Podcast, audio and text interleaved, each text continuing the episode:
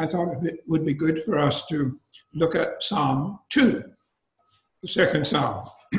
Both of these Psalms are really very foundational, uh, not only to the whole book of Psalms, but to the whole, whole purpose of God as it unfolds. So let's read Psalm 2.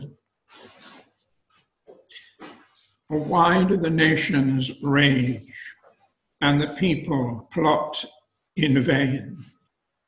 The kings of the earth set themselves, and the rulers take counsel together against the Lord and against his anointed, saying, Let us burst their bonds apart and cast away their cords from us. He who sits in the heavens laughs. The Lord holds them in derision. Then he will speak to them in his wrath and terrify them in his fury, saying, As for me, I have set my king on Zion, my holy hill. I will tell of the decree. And now the speaker has changed here. This is Christ speaking. I will tell of the decree. The Lord said to me, You are my son. Today I have begotten you. Ask of me, and I will make the nations your heritage and the ends of the earth your possession. You shall break them with a rod of iron and dash them in pieces like a potter's vessel. Now, therefore, O kings, be wise, be warned, O rulers of the earth. Serve the Lord with fear and rejoice with trembling. Kiss the Son, lest he be angry and you perish in the way, for his wrath is quickly kindled. Blessed are all who take refuge in him. Now we'll come immediately to our exposition of this psalm, and I'm going to do it under three headings. First of all, the rage of man. That's verses 1 to 3. Uh, secondly, the response of God, verses 4 to 6, and thirdly, the reign of Christ, verse 7 to the end of the psalm. And I think we need to understand right out at the beginning uh, who is being spoken of in the opening verse. Why do the nations rage? and the peoples plot in vain. Who are these people who rage and plot? Well, to the psalmist, the nations would mean the Gentile nations uh, who surrounded Israel and were um, were usually uh, inevitably enemies of Israel. And just as the situation is today, where Israel is surrounded by nations which are uh, at enmity and want to make an end of their existence. So it was then. And so they were very conscious of the rage of the enmity of these surrounding nations, of the fact that those nations wanted them destroyed as a nation. Uh, but we must recognize when we move into verse 2 that although he is talking about the kings of the earth and the rulers, nevertheless, he is talking about the people, not just the leaders of nations, not just the governments of nations, not just the warlords of the nations, but the, the people, and it's in the plural here, the peoples, they are raging against the people of God. Now, this is something that is, is intrinsic to the uh, Gentile condition, that is, the condition of those who do not know God, uh, who do not seek God. They're very religious, of course. They have any number of gods, any number of idols that they worship. But, but they have this enmity, uh, not just toward the nation of Israel in the context of the psalm, but they have an enmity towards the God of Israel. Now, this is not a political rage, it's not a political uh, uh, enmity towards the nation of Israel. It's a spiritual rage, a spiritual rage against God, where you see the kings of the earth set themselves and the rulers take counsel together against Israel? No, not at all. They take counsel together against Yahweh, the Lord, the personal name of the God of Israel. They take counsel together against the Lord and against his anointed. Now, the word anointed there, or the person named as the anointed one, is the Messiah or the Christ. The three words are equivalent. The Messiah of the Old Testament, Christ of the New Testament, and the anointed of God are, are the same person. Uh, many, diff- many different people were anointed in Old Testament times, but uh, the words Messiah and Christ mean the anointed one. Now, it is true, of course, that David, as king, and who probably wrote the psalm, uh, was an anointed person. And we might say that in the context of the psalm, uh, David is talking about himself, that the nations, the unbelieving nations, the Gentile nations around, were raging against uh, God and King David as the leader of the nation of Israel. But I think that is highly unlikely uh, to be David's meaning in the psalm, uh, because uh, as we see later on, there is so much more to the kingdom of this anointed person than there ever was or ever could have been to the kingdom over which David himself ruled. So we're talking about the Christ, we're talking about the Messiah. It's against the Lord, Yahweh, and against his Messiah, saying, and then we can ask the question what exactly is making them furious? What are they raging about? What, what, what, what is their problem with the Lord and his anointed? Well, we see that at the end of verse 2. They take counsel together against the Lord and against his anointed, saying, Let us burst their bonds apart and cast away their cords from us. In other words, they saw themselves as in bondage to the God of heaven. No, they weren't in bondage to Israel, far from it. Israel was threatened by their presence and thereby their warlike behavior.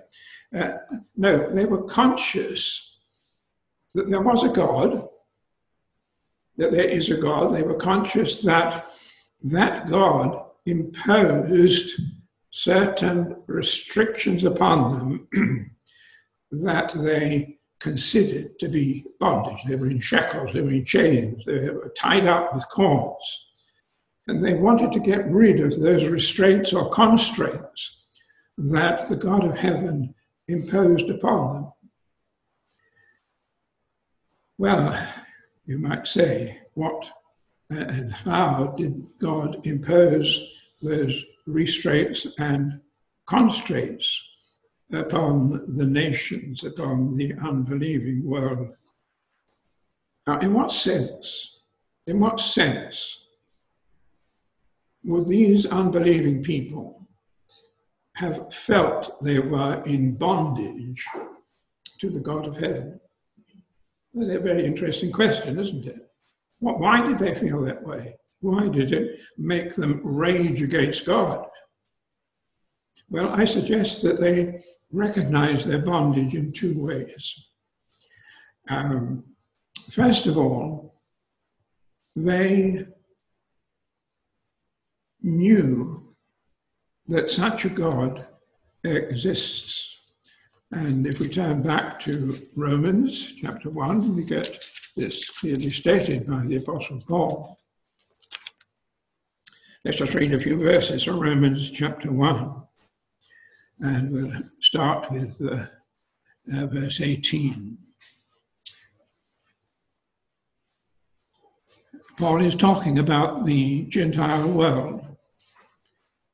For the wrath of God is revealed from heaven against all ungodliness and unrighteousness of men, who by their unrighteousness suppress the truth. For what can be known about God is plain to them, because God has shown it to them. For his invisible attributes, namely his eternal power and divine nature, have been clearly perceived ever since the creation of the world in the things that have been made. So they are without excuse. For although they knew God, they knew God through this revelation in nature, they recognized his power and his Godhead in the creation around them. Uh, so, although they knew God, they did not honor him as God or give thanks to him, but they became futile in their thinking, and their foolish heart was darkened. Claiming to be wise, they became fools and exchanged, I think the word replaced would be better there, and replaced the glory of the immortal God for images resembling mortal man and birds and animals and creeping things. Uh, you see, the Gentiles around the nation of Israel in the time that the psalm was written, they knew God. They knew about God, at least.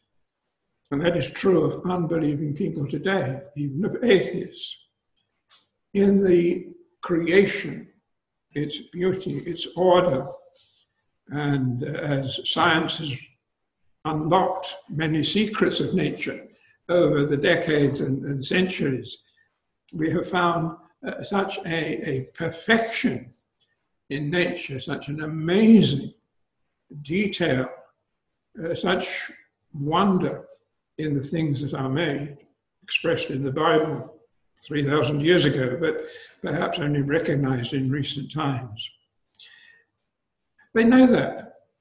They are without excuse, says the Apostle Paul, for their unbelief, because there, staring them in the face, is the reality of a creator God expressed in the nature around them. But they did not like to retain God in their knowledge, he says later on in that passage. They turned away from the revelation that God gave them. And they said, No, we don't like this. Because you see, the, the implication is clear, isn't it? If there is a God who created all things, who sustains all things, in whom, as Paul tells the um, the philosophers in Athens, uh, in whom we live and move and have our being. If there is such a God, then oh my, are we not responsible to him. And that was just the kind of bondage they feared or they thought they were under. They were responsible to God for the way they lived, for the things they did. They were responsible to God for their sins and iniquities. They didn't like that, and so they wanted to break the bonds and cast away the shackles. But there is another way in which they felt. And, and of course, this applies to unbelievers today. So it's very up to date. There's a second way in which they felt they were in bondage to this God, this God of heaven, this creator God. And, and that uh, we read about in Romans chapter 2. We've just been looking at Romans chapter 1, uh, but now in Romans chapter 2 and verse 14, we read this uh, For when the Gentiles who do not have the law, now, the law here is a reference to the law of Moses, and the Jews had that law, so they've been told what to do and what not to do, uh, what they had to do to please God, and what was offensive to God. Um, but the Gentiles didn't have that law. They were totally ignorant of it. That, says Paul, that doesn't give them an excuse. The Gentiles who do not have the law do by nature what the law requires. When that happens, they are a law to themselves, even though they do not have the law of Moses. They show the law, the work of the law is written on their hearts, while their conscience also bears witness in their conflicting thoughts, accuse or even excuse them.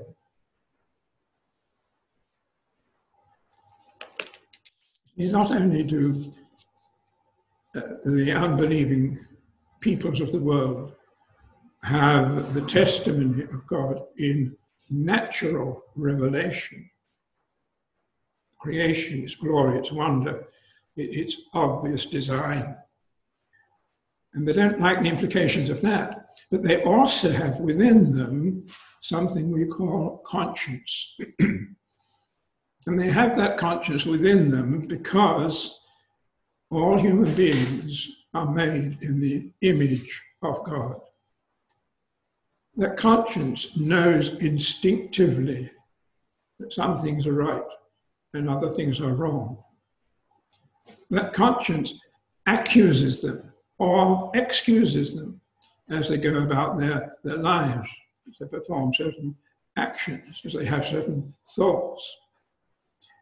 And so they have not only the outward testimony of nature, but they have the inward testimony of conscience, both of which, instead of welcoming they wanted to rid themselves of, to break the bonds asunder, get rid of these cords that restrain them. They didn't want to be restrained. They wanted to worship gods which did what they wanted, gods that they were in control of, rather than worship a God who was in control of them. They wanted uh, to have philosophies that took away their consciousness of sin. they, they saw these things, they saw these constraints imposed by God on every human being ever born into this world as like shackles, handcuffs, stopping them doing what they wanted to do. And that is why they raged against the Creator God, the God of Israel, God of Abraham, Isaac, and of Jacob. That is why they raged against the constraints that he imposes upon people wherever they are, whatever they have heard, whatever else they know and don't know, uh, who have been shown the existence and the reality of a creator God. External testimony, the internal testimony of conscience they feel constrained, they feel tied up. They want to do their own thing. They want to worship gods that are under their control rather than be under the control of the Creator God. I know I said that just now. I wanted deliberately to repeat it. well, then, that is an analysis, if you like, of the human condition. Now, what is the response of God? We uh, move on to verse 4. The response of God is, is threefold. First of all, we're told that he laughs and holds these people, these unbelieving people, in derision. Secondly, we're told that he speaks to them in his wrath and terrifies them in his great displeasure. Translated different ways in different versions, uh, but I think the thing is clear. God speaks to them in his wrath and he punishes them for their sin. And thirdly, he sets his king on the holy hill of Zion. The three responses of God to the fury and the anger and the rage of the unbelieving world. And uh, in case I forget to say it, that doesn't mean that he is just reacting to their rage. The fact that he has set his king upon his holy hill of Zion was part of his plan before, before time began. We're not saying that God is saying, oh dear, I'm, I'm in trouble, so I better do something in response. That's what I, not what I mean by response. This response is a response that was planned, understood, and known before the world began. But I still call it a response. It's an answer, if you like, to the rage of man. Well, the first thing we're told is that he who sits in the heavens laughs. The Lord holds them in derision. Now, you might be a little bit uncomfortable with that language uh, because it sounds a little bit like something that is below the dignity of God to laugh at the unbelievers and to deride them and um, and look upon them with uh, a der- derision. But uh, we, we have to understand that in many places in Scripture, God is deliberately described as acting like a human being. And this is quite often done in Scripture. Anthropomorphisms are intentionally introduced to help us understand the nature of God. God's nature is really beyond our comprehension.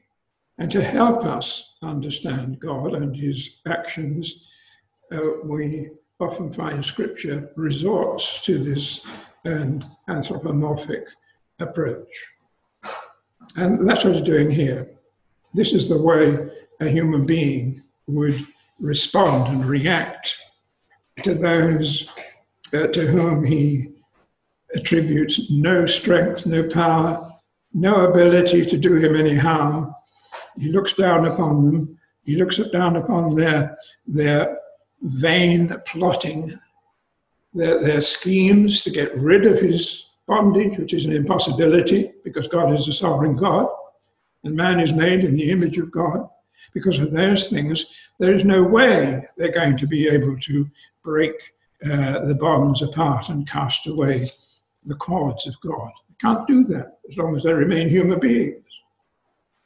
And, and God knows that, He understands that. And He sees their feeble attempts to escape from constraints from which they cannot ever escape. And, and it, it's, it's amusing to Him. Doesn't trouble Him one little bit. and he derides them. Well, that's the way a human being would react to an enmity that was particularly futile. Don't know if you've ever seen a, a, a three-year-old uh, in, in a, a paddy, as we call it, having a, having a bad time. And he goes up to his, his father, big strapping man, and he, he beats upon his father's legs uh, as if to, to do some damage to the father. The father just, just laughs. Father knows that the three year old cannot do him any harm. Uh, and, and that is the picture that we have here. But he doesn't, he doesn't stay in that mode. Uh, the Lord does take the rage of the peoples seriously. So the second thing he does after he holds them in derision, the second thing he does is to speak to them in his wrath and terrify them in his fury. God judges man for his sin. We live in a fallen world, and it is so familiar for us to live in a world which is under the judgment of God that we almost don't notice it. But God is continually judging the world. He judges the world through natural disasters. He judges uh, the individual through many afflictions and problems. And we have uh, a, a genuine consciousness of the way life is hard and difficult. And that is because we live in a fallen world. And it has pleased God not to spare Christians, not to spare his children from these judgments. He could have taken us out of the world. Uh, but he doesn't want us out of the world. He wants us in the world so that we might show forth the praises of the God who has called us out of the darkness of sin and disobedience and rebellion against God into his marvelous light. We're here for a purpose. God leaves us here for a purpose. And as long as God leaves us here, we are going to suffer exactly the same judgments that come upon the world. It is a fallen world. Because the greatest of those judgments is, is death itself. We are subject to death. And yet, it is a death that for the believer leads to uh, eternal life. So, uh, death is no problem for the believer, or should not be a problem for the believer. But this is a world under continuous judgment. Now, sometimes some special problems occur. How about a pandemic uh, of the uh, coronavirus? We might say, well, this is terrible, affecting all the nations of the world, or most of them, and it's causing many people to die, causing economic collapse and and, and problems in the advanced nations. Um, it is a terrible thing. Or, or, the explosion in Beirut. We, we, we look at that and say, what a horrible thing to happen. Now, all of this is a demonstration. These are all examples of the judgment of God upon a fallen world. And uh, it's not specific that one is a judgment and the other is a judgment, but other things are not judgments.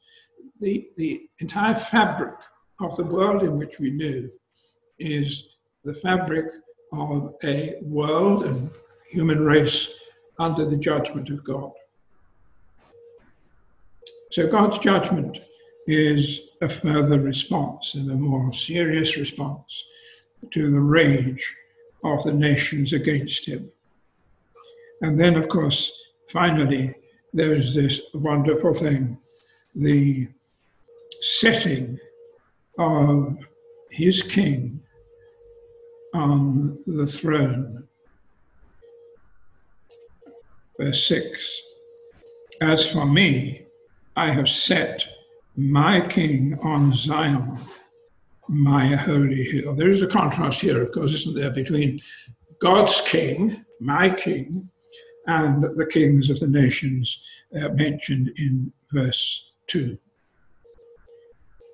And as God's ways are higher than our ways, God's thoughts are higher than our thoughts, so God's king is higher than the kings of the earth.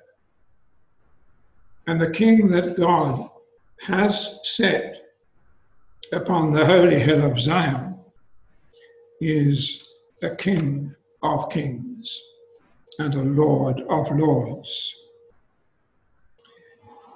Well, now, what, what's so different about this king? Well, he, he is God's king, for a start. The reference to the holy hill of Zion is, is illuminating.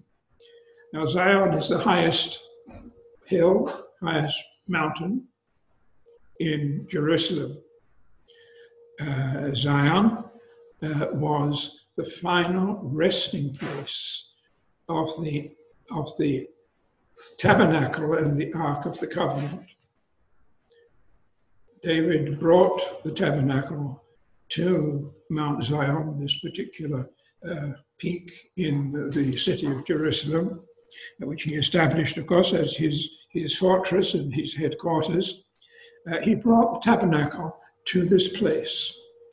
When the temple was built that replaced the tabernacle, it was built on a different hill, not on Mount Zion. So, Mount Zion being the resting place of the tabernacle. Uh, why is that important? Because the tabernacle contained the manifestation of the presence of God among his people.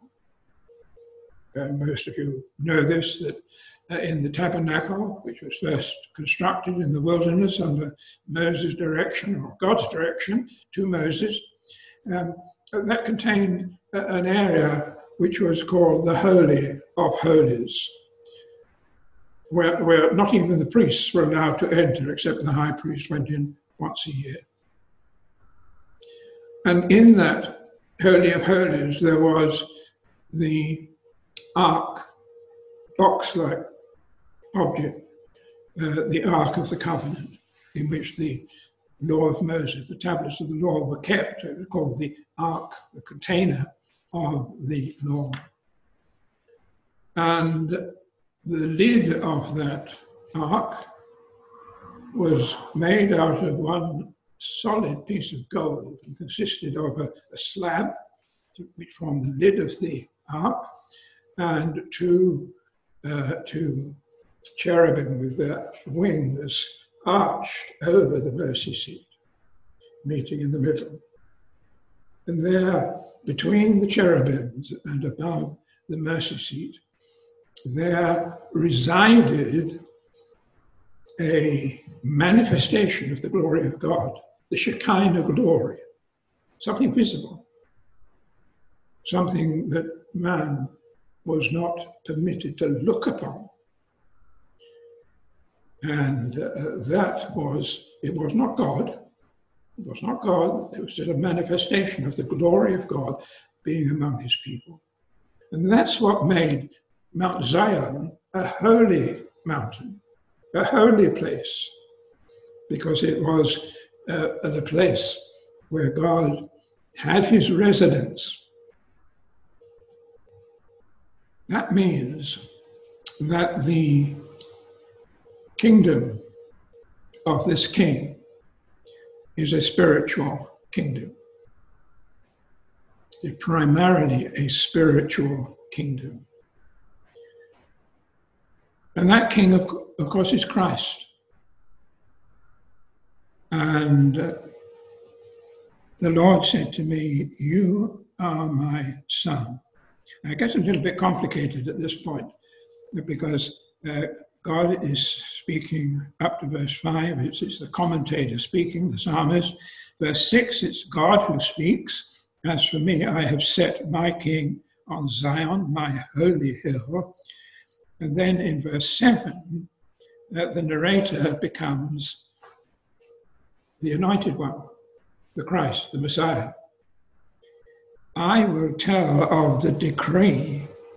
The Lord Yahweh said to me, You are my son. Today I have begotten you. Now, there is no disagreement among Bible believing commentators that the Lord Jesus Christ is co eternal with the Father. God the Father and the God the Son uh, are co eternal. We get that, of course, very clearly in the opening of John's Gospel. In the beginning was the Word, reference to Christ. In the beginning was the Word, and the Word was with God, and the Word was God. The same was in the beginning with God. All things were made by Him, and without Him was nothing made that was made. In Him was life, and the life was the light of men. Well, such passages as that tell us quite clearly that, that the second person of the Trinity, of the triune God, Christ is co equal with the Father, coexistent with the Father from uh, before time began. And there is no question about that. But I think some commentators are correct in saying that this statement, you are my son, today I have begotten you, the word begotten, of course, signifies um, uh, an offspring of the same nature as the parent. Uh, just pause to uh, underline that. Um, human beings make statues, but human beings beget human beings. If you beget something, it has the nature of the one who begot it. So, in that sense, the very use of the word beget signifies uh, normally a sharing of the nature of the one who begot. But, but there are uh, persuasive reasons for believing that this reference, you are my son, today I have begotten you, is not in fact referring uh, to what we call the eternal generation of the Son, eternal coexistence with the Father. And the reason uh, we have that conviction is, uh, you don't want to turn with it, I'll read it anyway, um, in Acts chapter 13, and the Apostle Paul is preaching from verses 32 and 33.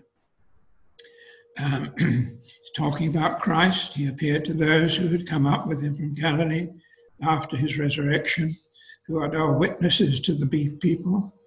And we bring you the good news that what God promised to the fathers, this he has fulfilled to us, their children, by raising Jesus, as also it is written in the second psalm You are my son, today I have begotten you. And as for the fact that he raised him from the dead, no more to return to corruption, he has spoken in this way I will give to you the holy and sure blessing of David. And you see, uh, the Apostle Paul there quite clearly applies this statement in Psalm 2 You are my son, this day I have begotten you, to the resurrection of Christ.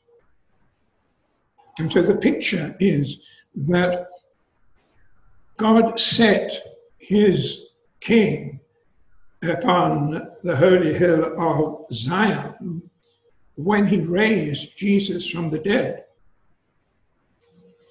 It was the resurrection of Christ that set him in this position of king that began, if you like, his reign over the kingdom of God. And, and that makes a, a lot of sense because the psalm then goes on to describe this the reign, this kingship, this reign of Christ. Ask of me, the Father says to the Son, and I will make the nations your heritage, and the ends of the earth your possession. You shall break them with a rod of iron and dash them in pieces like a potter's vessel. Now, therefore, O kings, be wise, be warned, O rulers of the earth. Serve the Lord with fear and rejoice with trembling. Kiss the Son, and so on. And this, of course, is our third point this kingdom of Christ, this reign, this reign of Christ, obviously has two aspects. The two aspects are these. First of all, what he will do to those who are still his enemies. To those who are still his enemies, to the people in verse 1 and 2, he says, or at least the decree that God has issued, uh, says that the nations will be the heritage of Christ and he will break them with a rod of iron, or rule them, perhaps, is another alternative translation. You shall rule them with a rod of iron and dash them in pieces like a potter's vessel. Uh, now, that, of course, refers back to the their desire, their ambition to, to burst their bonds apart. No, they're not going to burst the bonds of Almighty God, of the sovereign God in whose image they are made. They can't do that. But Christ will shatter them. They want to shatter the bonds, but he will shatter them as a potter's vessel something very easily done, as you all know, if you've ever dropped something, uh, china or pottery onto the floor.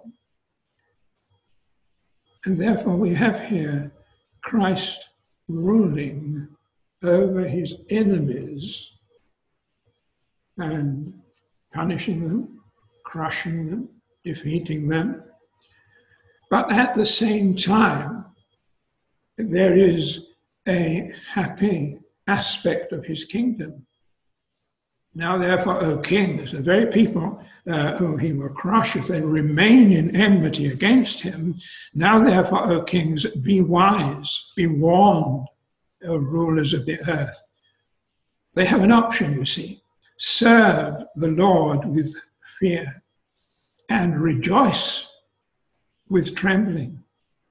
Kiss the Son lest he be angry and you perish in the way. They have a choice, you see.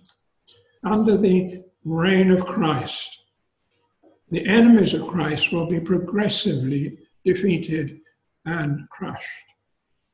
But at any time, those very enemies, those very kings and rulers, have the option to turn from their wickedness and live, to turn to Christ, to trust in Him, uh, to serve Yahweh with fear, with reverence, and rejoice with trembling, to kiss the Son. Now, we're not talking about kissing on the lips, which is what we normally think of today.